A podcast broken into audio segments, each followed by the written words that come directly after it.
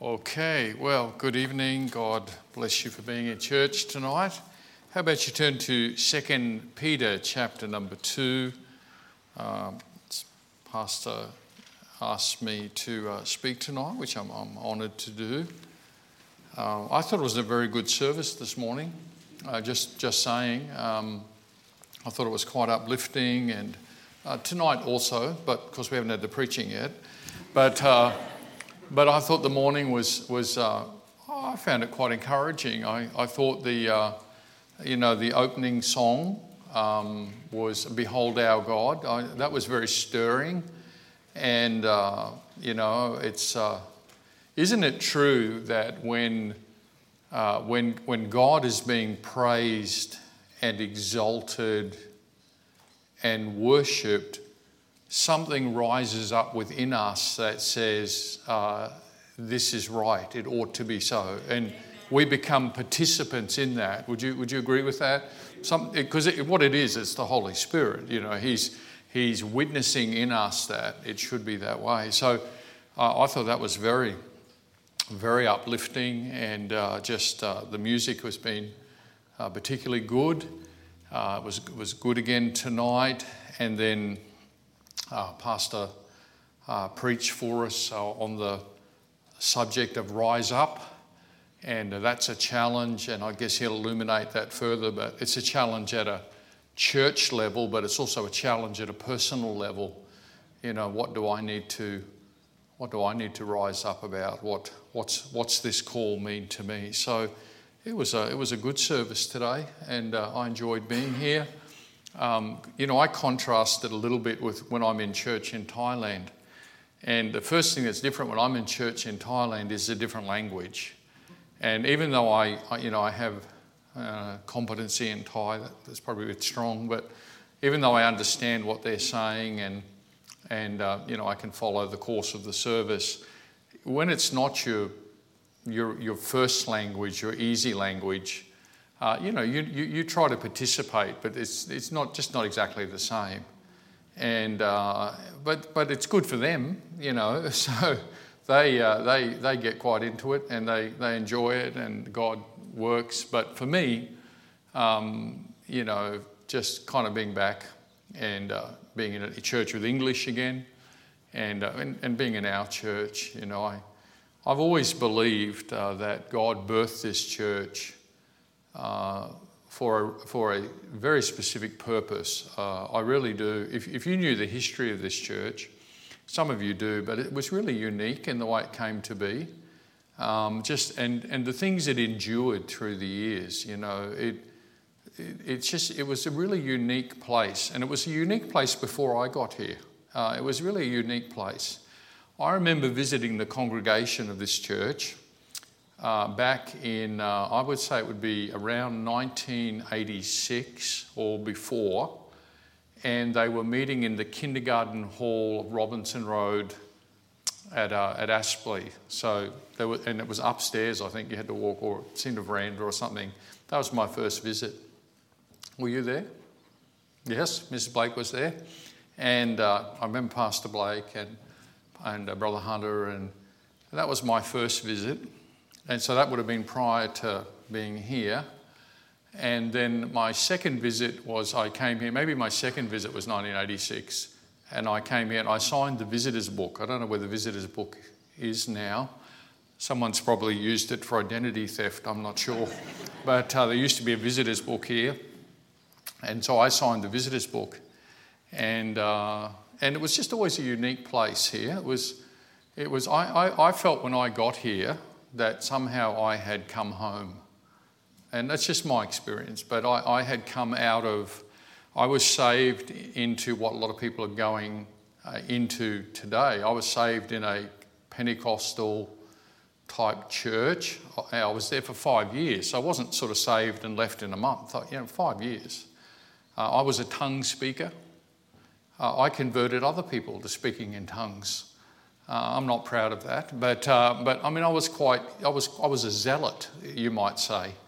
And uh, I was there for a period of time, but very clearly God led me out of that.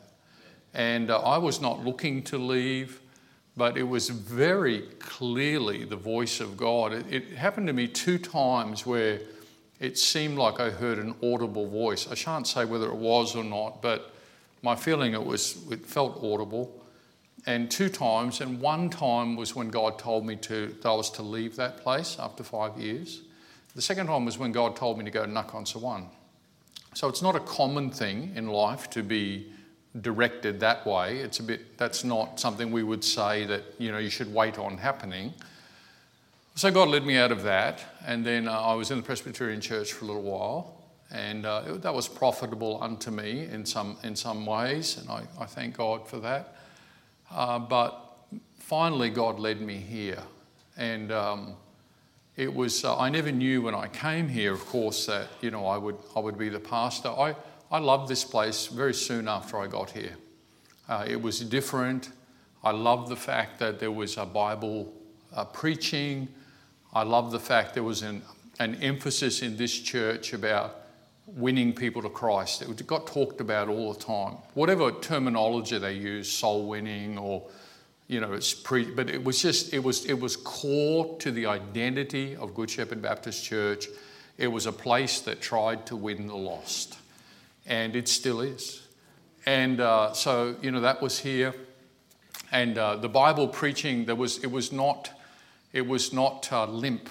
It was always, it was clear, and uh, and it, and there was people always willing to, you know, say what needed to be said there were wonderful Christian people here, you know, not perfect people any more than tonight's congregation, but very good people who sacrificed uh, a great deal uh, in their w- desire to serve the Lord. So the church has always been really unique.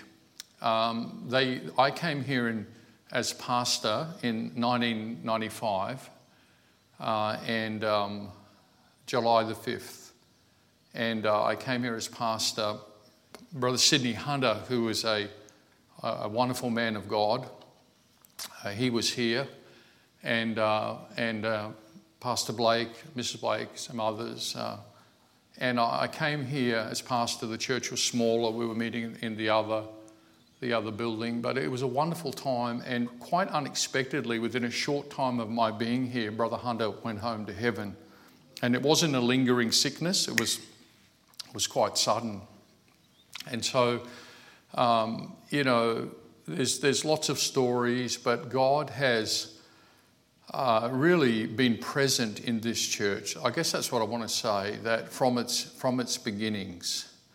And I do believe that those of us who know should perhaps tell the story a little, a little, a little bit, so that those who are claiming your part now uh, know that you have been planted in a place that there's a legacy.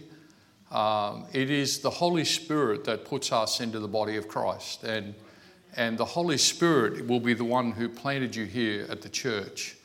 And so uh, it's good to be here. Um, we have endured challenges in the past, and I would expect that they will have to continue to be endured in the future. Uh, and I pray that we will all continue to be faithful to our Lord first and then to our church, but faithful to our Lord. I believe that this most likely uh, will turn out to be the church uh, that uh, when the rapture happens, that we will, we will be here. I, I really believe we're that close, and I won't dwell there because some of you will be like, yeah, we hear this all the time. But some will be persuaded in your spirit that I think this is so. But we do want to be faithful, and it's good to be here. Uh, I do thank God, and I would like to say it publicly for Pastor Lloyd. I thank God for his tenure here, uh, for his faithfulness. Uh, someone uh, who is not in the church uh, said to me last week, uh, I know of no other man who, at age 25, could have taken this ministry and preserved it and shepherded it and led it as Pastor Lloyd has. And uh, let's, let's not be forgetful of the miracle of, of really what that was. And I don't know that he even fully grasped it at the time. But, but I do believe that he was appointed by God uh, for that. And, um, and I also uh, I thank God. I know that he and Cassie uh, have sacrificed a lot. Uh, there's a presumption sometimes, I'll say it, there's a presumption sometimes about the Lloyds. And the presumption is that they're okay, they kind of do okay. It's just, it's always been a bit that way. But let me tell you that Pastor and Cassie have sacrificed uh, a lot, uh, including uh, financial sacrifice and uh, much more than that. And uh, very seldom uh, in the ministry do you hear a lot of positive comments. They may be said, but they rarely get to you. but what you do hear a lot of is, is the other. So Look, it's good to be in church tonight. You're here. I'm glad I'm here. The Holy Spirit is here tonight. Um, the, the Word of God is opened, we're holding it, and uh, we have assembled ourselves together. We may have another week, but we don't know that. Uh, but we have now. And so let's try to draw near to the Lord. My prayer is tonight that God will speak to you uh, He'll minister to your heart in a way that it will uh, help you. So there'll be different things to different people, but I pray that for everybody. I pray that for Pastor Lloyd tonight. And I, I pray that for everybody that we'll get something. So I have a text. It's uh, 2 Peter chapter number 2.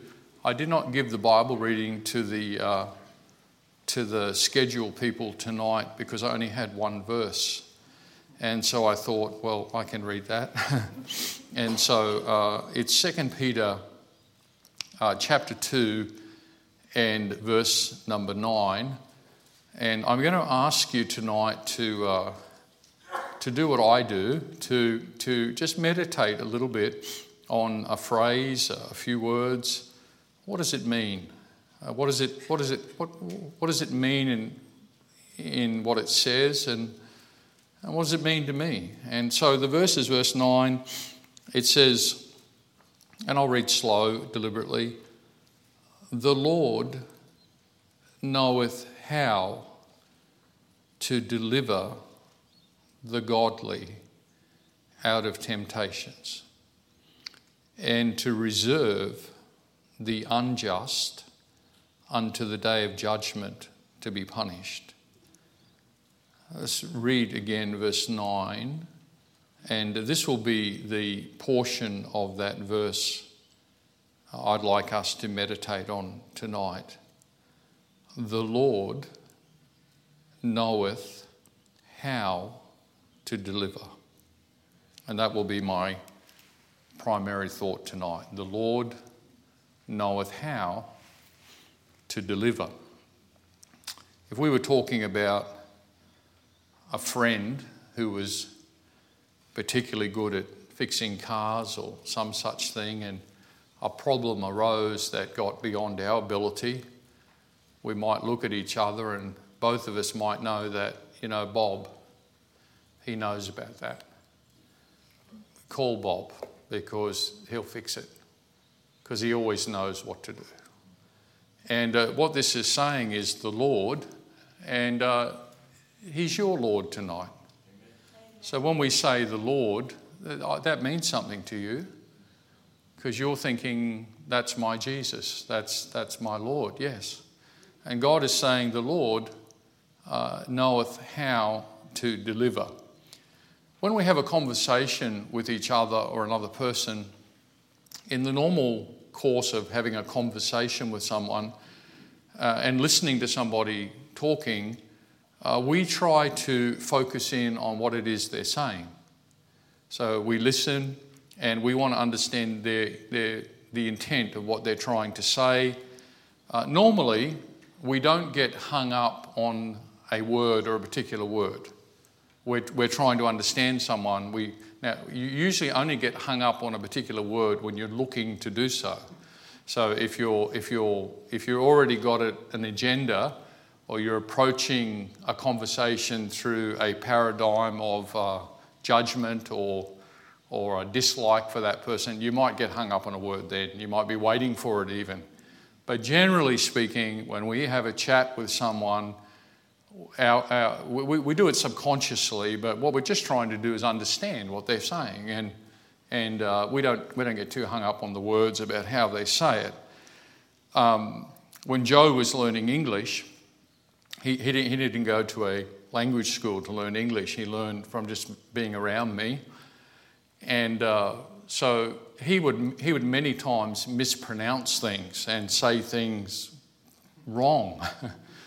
and, you know, when you live somewhere long enough and you hear it so many times, it's not even funny anymore. You just, you subconsciously move over it like you already know what they were saying. You don't, you don't sort of snicker or, and I think they do that with me. It's inverted when I, when I speak Thai. Uh, but he used to say, when I would leave at the airport to go somewhere, he'd say, okay, uh, have a good fight. and uh, what, he was, what, he, what he was saying was, have a good flight. But uh, the Thai tongue, uh, there's a few, few of our uh, vocabulary you know, arrangements that they struggle with, but FL is one of them. So to put sort of flight, put the FL together so they can go light or they can go fight but flight is, is tough. So, whatever, you know, have a good fight. I'd say, okay, you know, love you, God bless you, see you soon. And I always knew what he meant. And I didn't worry too much about it. And I never corrected him. One day he came back, I think he'd taken Danny to the airport, and he came back, he was with me in the car. He said, Why you not tell me? And I said, uh, I said, why do, why do I not tell you? He said, oh, I wish you'd tell me. Why you not tell me? And I said, what did, what did I not tell you? And he goes, you not tell me. It's not fight. It's not fight. It's, it's flight. Flight. It's not fight. and I said, oh, well, you know. He said, oh, it's embarrassing. He said, I say to Danny, have a good fight. And Danny say, what do you mean, have a good fight? And, and uh, I said, okay, okay, it's flight. But, you know, you'll struggle anyway. And, and so, you know, that's how we do it in conversation. We don't we, we sort of we, we, we figure if we get the meaning we get the intent we get the, the purpose then we got it. However what we have to remind ourselves that god's words the word of god is more than that. All right? So so what i'm saying is it is not enough to approach the Word of God with the idea that as long as you get the concept or the idea that that is sufficient, certainly that's a good thing, but we have to remind ourselves when God authored His Word, He did not just choose concepts or ideas uh, or you know perspectives on things. He chose deliberate words. And let's, let's just, if you knew that already, just bring it up again. And if you haven't given too much thought to it, think about it, because it is one of the, uh, one of the, the discernible differences between our church and some other places that matter. They said, what matter? In our church, we understand that God chose his words, and we believe that God preserved his words, and we put great weight on the words of God. Now you say, well, doesn't everybody do that? Uh, at other places, uh, they would sometimes be a little more uh, leaning to what I said previously, as long as you get the concept, the idea, the general thought, that's, that's really it. Uh, but, but here, uh, we value the fact that God has chosen His words and preserved them. Uh, they, the other thing is called dynamic equivalence. And dynamic equivalence means as long as you communicate the idea, the words are not important. But let me ask you uh, would you want to play with the words of God like that? Would you, would you want to take it on yourself to say, look, as long as, as long as people get the general idea, the words don't really matter. Uh, I want to tell you the words do matter. and leaving out words changes things. And, and there, are, there are whole, we call them versions of the Bible that are, that, are, that are put together on the concept of dynamic equivalence rather than honoring the particular words of God. And there's more to it than that. But let's just say it's a point of distinction here. And, and why not say it? We're not, we're not putting anybody else down, but we're just saying that, look, you're in a place that has thought about these things and uh, has, has a history and, uh, and, and an established pattern of honoring the Word of God and, and preserving the Word of God. So the words, it's words, not just, not just uh, concepts. Uh, when you read the words of Jesus, you still with me? When you read the words of Jesus, you find that Jesus had, uh, should I say, the ability, I, I, I don't know, it's just, it's just him, but what he would do, he would use a few select words and say very powerful things. And I encourage you when you read the Bible to slow down. And I encourage you to meditate more on the words or, or a, a, a small group, you know, but to really to, to hear it like God said it. And he chose to say those things. And, and what, what does all that mean? And Jesus did that. And so the words, you know, as we read in our text, this, the six, six, six important words, they're all important. Every word of God is precious. And, but uh, verse number nine, here's, here's the six words. So would you, would you just sort of consider it a little bit here now? The Lord knoweth how to deliver. The Lord knows how to deliver. Now, so let me ask you, the Lord the Lord knoweth how to deliver. So let me ask you, what do you think that encompasses? What, how broad do you think that statement is? The Lord knoweth how to deliver. Let, let me ask you this. What do you think a statement like that reveals about God and his abilities? When you, when you meditate on it, the Lord knoweth how to deliver. What does it mean for your situation? What, what, are those, what do those six words mean for where you're at right now, for what you're going through? So, this week has been a reflective week for me um, because uh, my mum's Alzheimer's has got quite advanced now. And uh, and uh, so she's, you know, she's forgetful of a lot of things. So I've sat with her about three times this week, and uh, and enjoyed the time. But you know, there's a lot of things she can't remember, and I've had to meet with my brother and sister, and this hasn't happened since you know since I went to Thailand, and so we're just getting at a place of life now where it, some of you've already been there. You cared for others, so you're, you're understanding. Uh, but it's been a reflective time for me to uh, to, to think about that. Um, and, uh, you know, I told Pastor I drove back to my old high school that I, I, I stood at the place, wasn't far from here. It was called Nashville State High School. I stood at the place this past week where I walked out of the school for the last time. Fence is the same. Um, the, uh, you know, the tennis courts are still there I used to play on. Uh, the, that corner where the kid threw an apple at me and hit me, that's over there, and, and it's all still there. And, and when I left school 40 years ago, uh, I really remember it because I had, I had not done well at school. Um, I, had no, I had no university to go to, I had no college, I had no job, I had no, uh, as much as a kid can have qualifications, I don't really have any. Um, my parents did, no longer felt an obligation to care for, to, to feel like that it was their responsibility to take care of me. And uh, it was over. It was, it was over. Everything i'd known about what life was waking up and getting up and going and it was over. I was walking home and there was no school on monday. It was done. And i remember having a very I, I can remember the feeling it can revisit me still of what's going to happen to me? What, what, what will I do in life? What, how will I, what am I going to take care of myself? What, what's going to happen to me? And I walked home from Nashville High School to my home, Bracken Ridge, with that thought very much on my mind.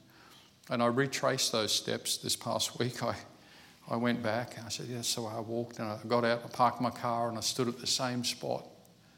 And it's been 39 years, 40 years this year. And uh, I stood at the same spot. And I thought, It's been 40 years. And I felt like God say, uh, and will you indulge me? I think it was just the Lord trying to encourage me.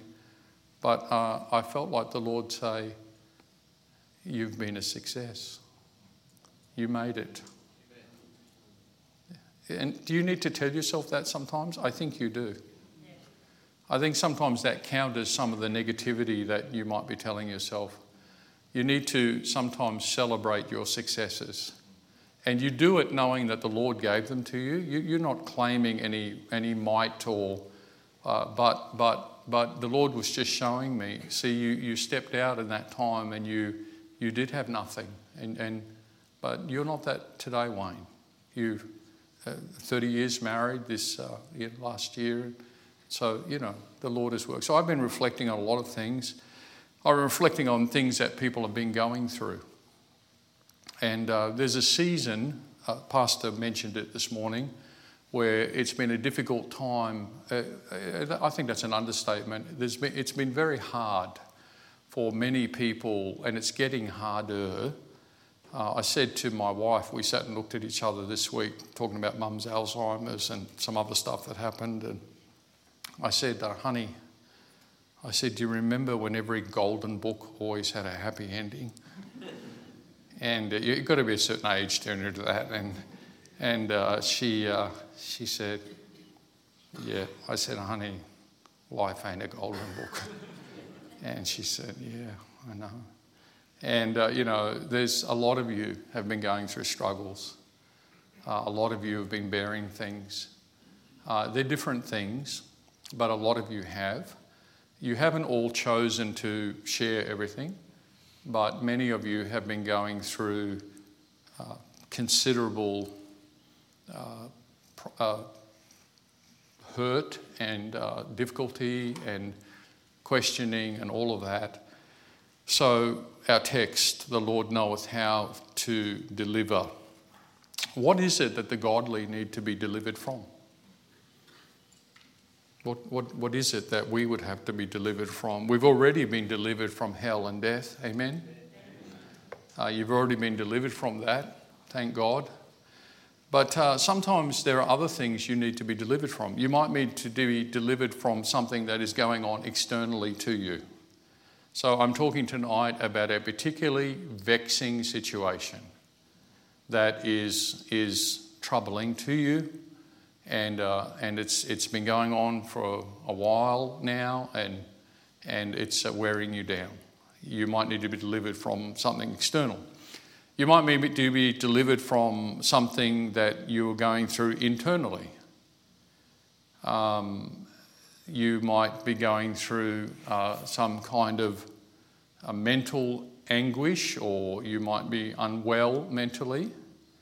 Um, I have good friends in the ministry who have seasons of uh, depression, um, other things. It could be an internal thing that you're going through.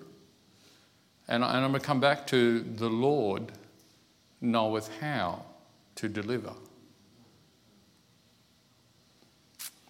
It, uh, it can sometimes be a situation, a dangerous situation, something that looks overwhelming to you and, uh, and maybe you feel it, there's an imminent arrival of a bad thing, you know, coming, perhaps it's that. Uh, what is it that the godly need to be delivered from? Sometimes it's an impending judgment. I think our world uh, is in the dock, has been found guilty of grievous offences, and is about to be sentenced. How many people believe that? How many people believe that we are on the cusp of a judgment of God? How many people can see that Australia uh, is, has, has gone from a nation that reverenced God, and I'm not overstating it that, that, that you know everyone was always born again, but a nation that reverenced God uh, to, to a nation that uh, respected God from a distance uh, to a place that uh, uh, forgot God now to a place that is aggr- aggressively hateful towards God. And uh, can you see that? Can you see it coming out in every different avenue? Uh, I, said, uh, I said to one of our federal politicians, who I, I, won't say up here, still in the parliament, I said to one of our federal politicians, uh, I would say it was two years ago, uh, and I said it to him in Parliament House in Canberra.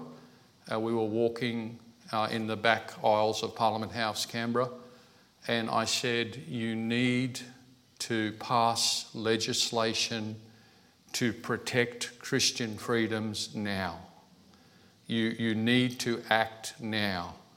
You've, you've got to, it's a perfect time that if other legislation is going to come in, that you attach to it the protections for people of faith.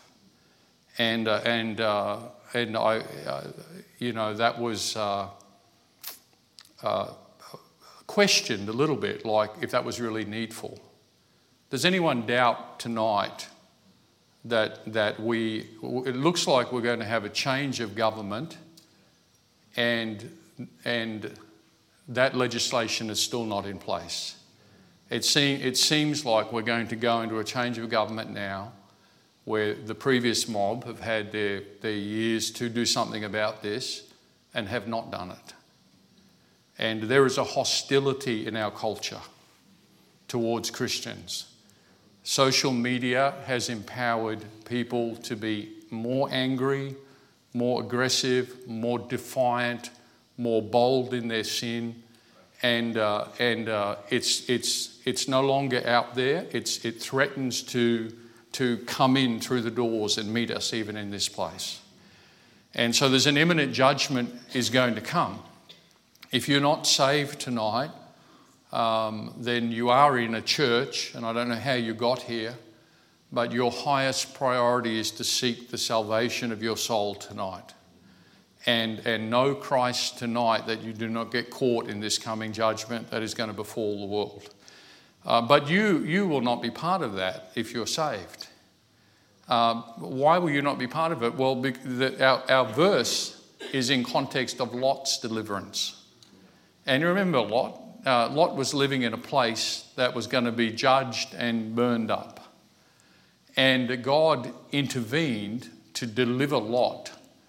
God would, God would not allow that the righteous should be judged with the unrighteous. There's a little bit of doctrine there.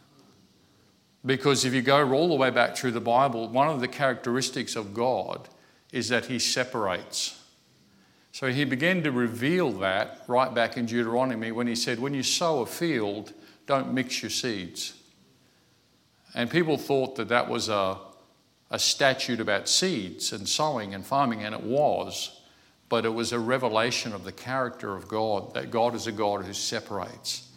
And then God said, with your, with your, with your, with your garments, don't mix your, your different kinds of textiles, your threads, don't mix them, keep them separate. And they say, well, what is that? It's God separating. And then you follow it through and you find that He also separates from the sheep, from the goats, and the wheat from the tare. And so God is not willing, God's not going to leave Lot in judgment, and God is not going to leave you here when the tribulation befalls the world. You will be raptured out. You'll be taken out, and you're not going to be left here because He's not going to judge you uh, with those who do not know Him. So that's a good thing.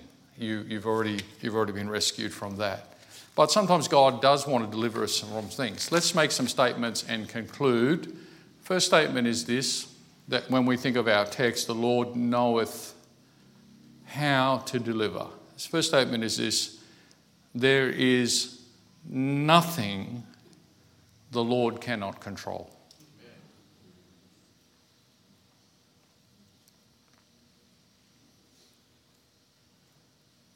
There is nothing the Lord cannot control.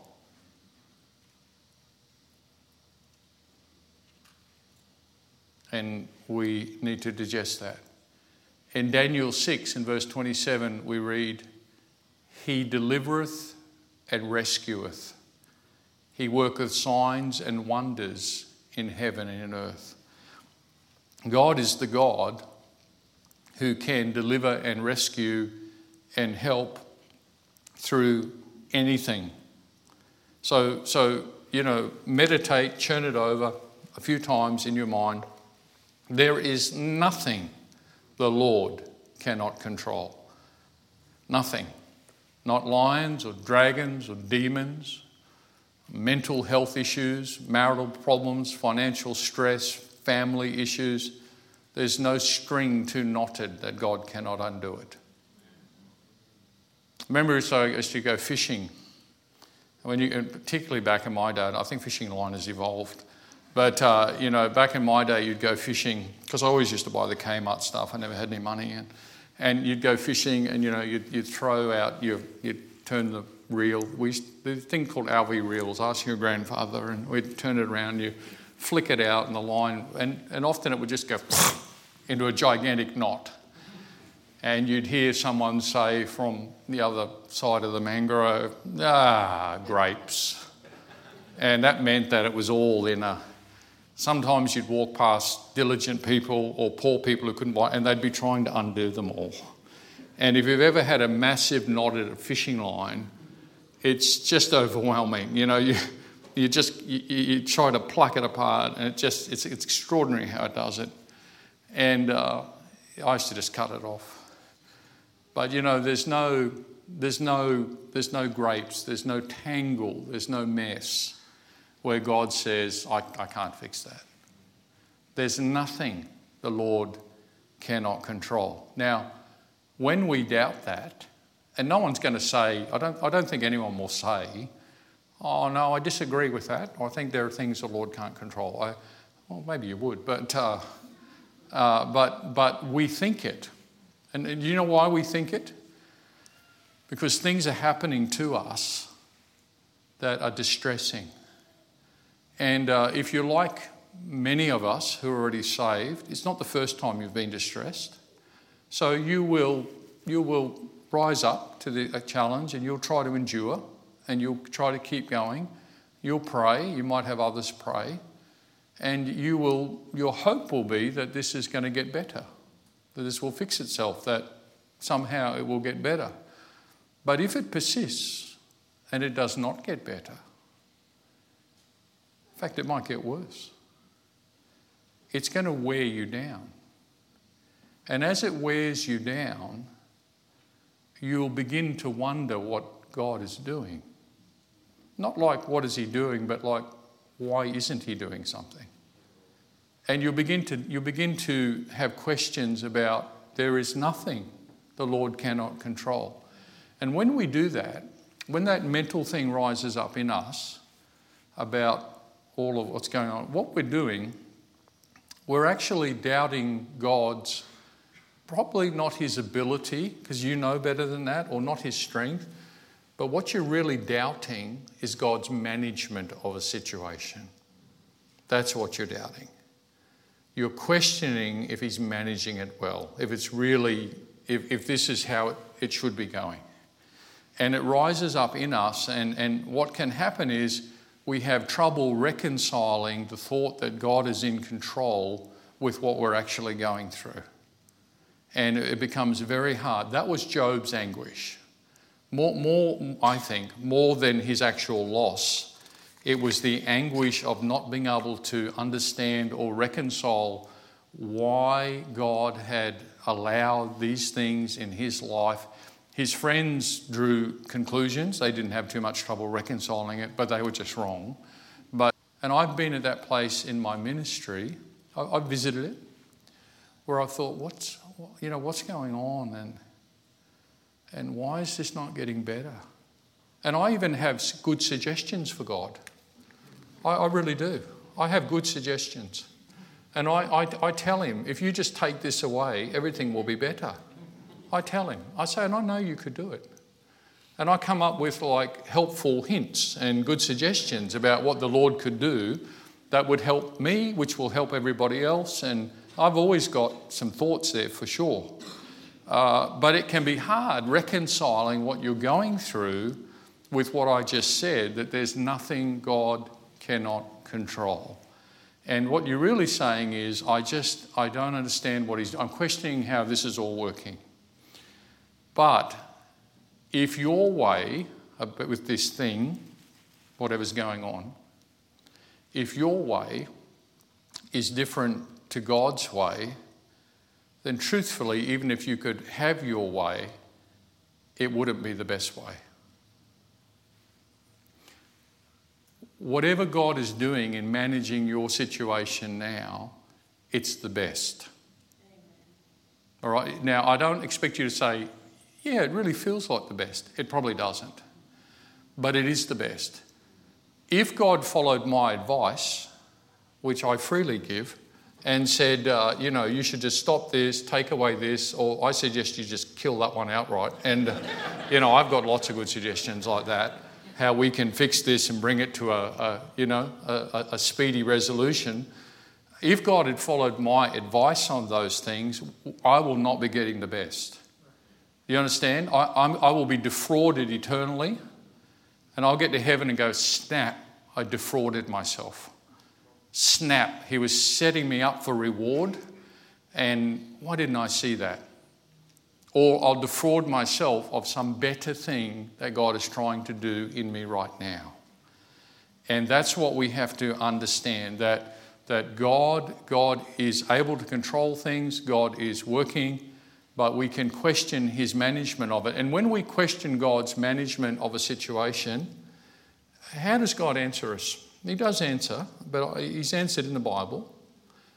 This is the answer when men say to God, What are you doing? or I think this should have been better, or, you know, if I had your power, I'd, uh, all of that. Uh, this is what God says. And this is about all he says. And you can read it in Job 38, verse 4. He says this Where wast thou? when I laid the foundations of the earth. Declare if thou hast understanding. That's his answer. His answer is, You're questioning me.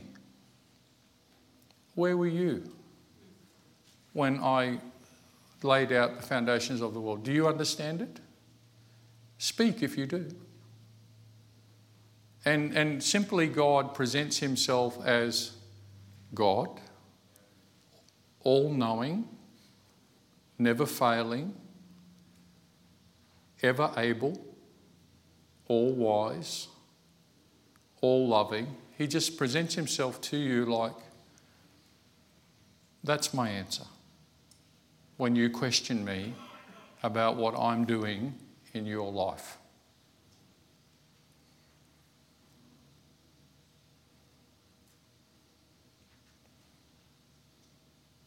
When I see those things, you know what it does to me? It, it makes me feel little, and something in me rises up that says, Worship. It's like, it's like meeting him and hearing when you say, What's your name? I am that I am. It's very profound. It's God presenting himself to you saying, Look again. I'm God. Don't question me in this process. Then I will not explain to you. And you would not understand if I did. And so you have to yield that God is in control of all those things. The Lord knoweth how to deliver. Can we say, secondly, every delivery has a destination? If there's a deliverance, then there will be a destination. And that means that before God started the process of putting you in a place that you're going to be delivered unto, he has a destination in mind. And his destination will be a purpose, and it'll be a high purpose. Now, if you are of the privileged ones who have been ushered in to be vessels where the Almighty would work his purposes in you, you are a, you are a chosen one. You are a, you're, a, you're a select vessel. You're numbered with a few. That God says, I've set my love upon you. And I'm going to pull you in and I'm going to work my purposes through you. And you become, you become a very special person. David was that one. Now, the complexity of it is that you're involved in the process. So, so let's, here's David quickly. Remember, David says, I'm going to number the people. You, you've read it. Joab says, Why doth my Lord the king have pleasure in this thing? Why could, could you, why, why do you do this? David says, Go ahead and do it. God judges it as a sin. Uh, an angel comes with a sword that slays 70,000. Do you know what's going on now? Never mind about numbering the people, you've just had a big numerical setback. And now there's a leadership crisis because you led this. You, this, you, you, you, you presided over this. So, so now he's got, he's got a leadership crisis. There's a numerical setback. 70,000 people have died.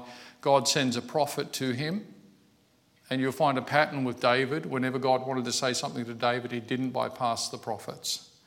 So it may be that what God is saying to you, He's trying to say to you through a prophet, He's not going to say it to you direct. Why does He do that? Because He has channels He works through. And even a king, even a man like David, who where he had a heart for, you know, there was just a way where God would speak to David, it would come through a prophet that was still honoured the channels. The channels are always important. So David, the prophet comes and David is told what to do. He makes his way to Araunah's threshing floor. You, you got the story. I could never do this in Thailand. He makes his way to Araunah's threshing floor. They'd be going, Who? Who's, uh, what do you say? And uh, David buys it, and it becomes the site for the temple. And the temple is significant in the Bible, even talked about in heaven. So all of that sort of came out of. Was there a sin involved? Yeah, sort of. Uh, well, yeah. But, but God led. And then where David makes that sacrifice on that threshing floor, you read on, it's the same place that fire fell from heaven on Solomon's temple. So, what is that, Pastor Sehmish? It's, it's a whole series of extraordinary purposes coming out of a single event that nobody could possibly have understood the depth of it at that time. And I'm saying that that is also what is happening with you when God brings you into his purposes. Was it grievous for David? Depending what part of that story you want to visit, there's some very grievous parts. It just really depends on what part of that whole thing you want to come in. But in the end, there is a, a there is an extraordinary purpose of God has worked itself out. And, and that's how God works. The Lord knoweth how to deliver. David was delivered from his own thinking.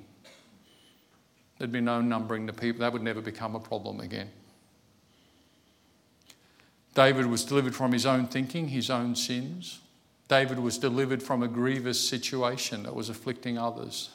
But David was delivered from something, and here's the important part unto something. He was delivered unto a revelation of God and a course for his future. A future focus became clear through all of those processes. And that's how God works. The Lord knoweth how to deliver. A delivery has a destination, and it means you're on there. Three is God will always ensure that you are sufficiently strengthened. All right, the normal way that God will strengthen you through these things is that He'll use others, He'll use other people. But on occasions, people will not be there for you. Now, sometimes you'll say nobody's there for you, but there are people there for you. Sometimes you'll say, I need help, and God will say, I've tried to help you. I sent people to you. I spoke to you of this. I've raised up comforters, but you will not receive it. Sometimes it's that. But on occasions, uh, you might find yourself in the purposes of God where you do not have a human comforter. And my, my exhortation to you tonight is that God will never leave you without strength.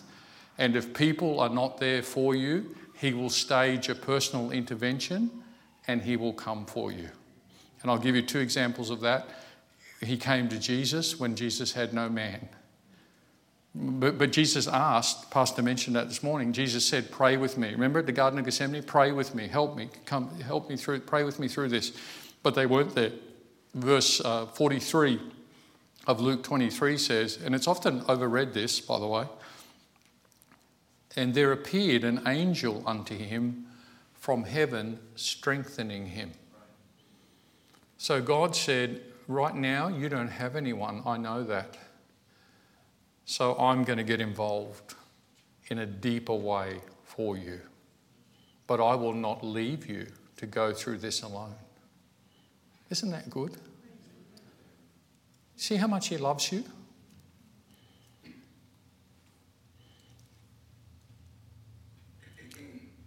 How many have experienced this? You've been somewhere and you've heard a child crying a little child is crying in pain. It's a genuine cry. If you're a parent, you know those cries. How many of you have heard that and it rises up in you, oh, that poor kid, someone needs to help you? You're immediately affected. Now, if you're younger and you don't have kids, you probably go, why is that kid being so noisy? But once you've had kids, you learn that cry and you get moved immediately, you hear it. When, my, when, I, when I saw Justin's daughter Ashley's cried a couple of times when I've been around, it makes me cry. I, I think, help her, someone help her. Go, go, go sweep her up and buy her a fairy dress or something, you know. I, I mean, it moves me. I've been on a plane and I've heard a, I've heard a child crying, but it's beyond just a whinging cry. It's like, a, you know, a hurtful cry. And something rises up in you that says, comfort, you know, you've got to hold yourself back. And I'm saying to you that you have a father that hears that cry in you. And it rises up in him to, to come to you and to comfort you.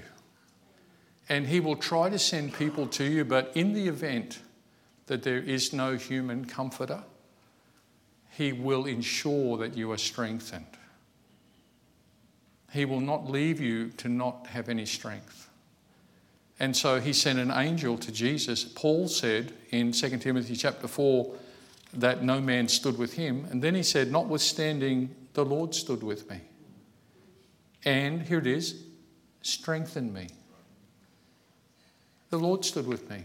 He said, Everybody, no, there wasn't anyone available, but the Lord stood with me. Strength. That's the promise that you have from the Lord that that through all of this, the Lord knoweth how to deliver.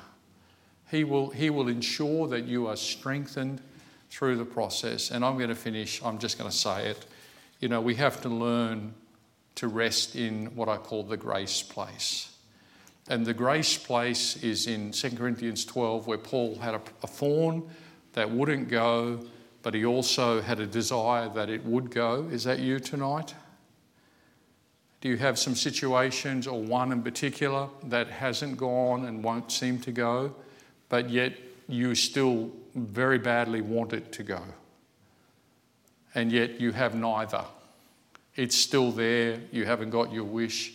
So you're in a place that we call the grace place. That's the place where God meets you and says, Your situation is not going to go away right now, but I will give you, I know you want it to go away, but I will give you grace to be able to get through your situation. And the end is this, and I, I just want to say it, I love this. And dwell on the words a little bit. God gets glory through his works, his ways, his witnesses, through judgment and mercy, through big things and through small, and through the triumphs and the troubles of your life. God gets glory. God is never outsmarted. God is never outmaneuvered. And that's, that's not a discussion, that's a declaration. It is that way. His hands are always upon us. So the Lord knoweth how to deliver. Have confidence tonight, as dark as it may feel. There is nothing that the Lord cannot control, and it will work under His purpose. Let's have a word of prayer together.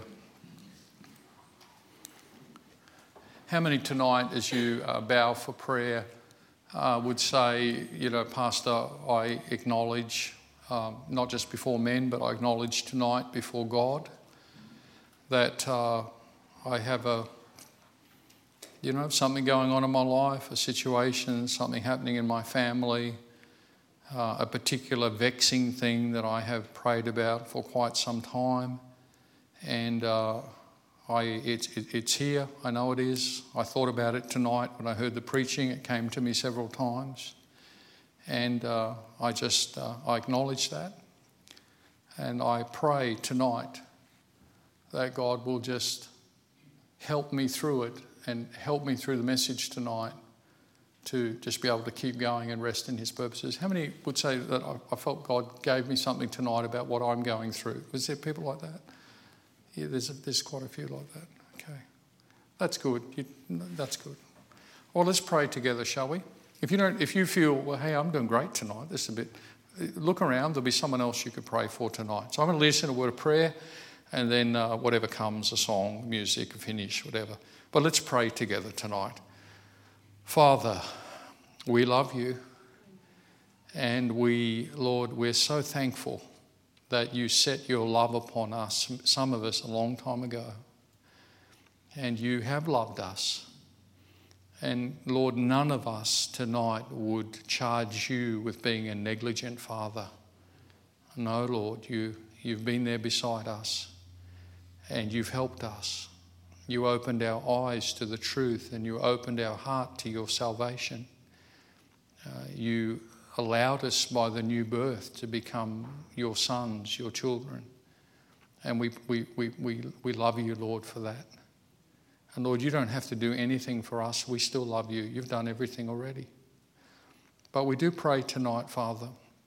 We pray that in the, uh, the, uh, the preaching, the talking, the scripture, the examples, uh, the ministry of the Holy Spirit, we pray, Lord, that as you've spoken to people tonight, you would also grant strengthening.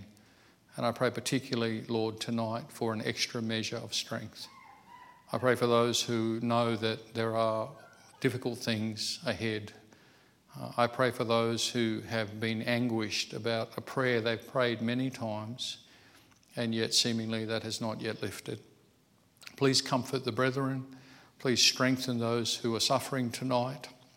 We pray, Lord, that you would receive glory, glory, glory from our triumphs, from our troubles. All glory be to you, Lord. We acknowledge you as God, the only God, the great I am, the Ancient of Days, the Eternal One, uh, the ever existent, the all wise, the Almighty. Lord, there is none like you all fall down in thy presence. Uh, all, all, Lord, humble themselves at thee. And we, we, we bow the knee, Lord. We bow the knee. We bow the heart. We pray, Lord, subdue our thoughts. God forbid that our minds would lead us on to thoughts of recklessness that are contrary to your ways. Help us with that. Bless our church. Help us tonight to retain what we should from the message. Uh, bless our, uh, our, pastor tonight. Thank you for him. Thank you for Cassie. Thank you for the children. Bless and bless our church. May we be found faithful up to the trumpet. I ask in Jesus' name. Amen.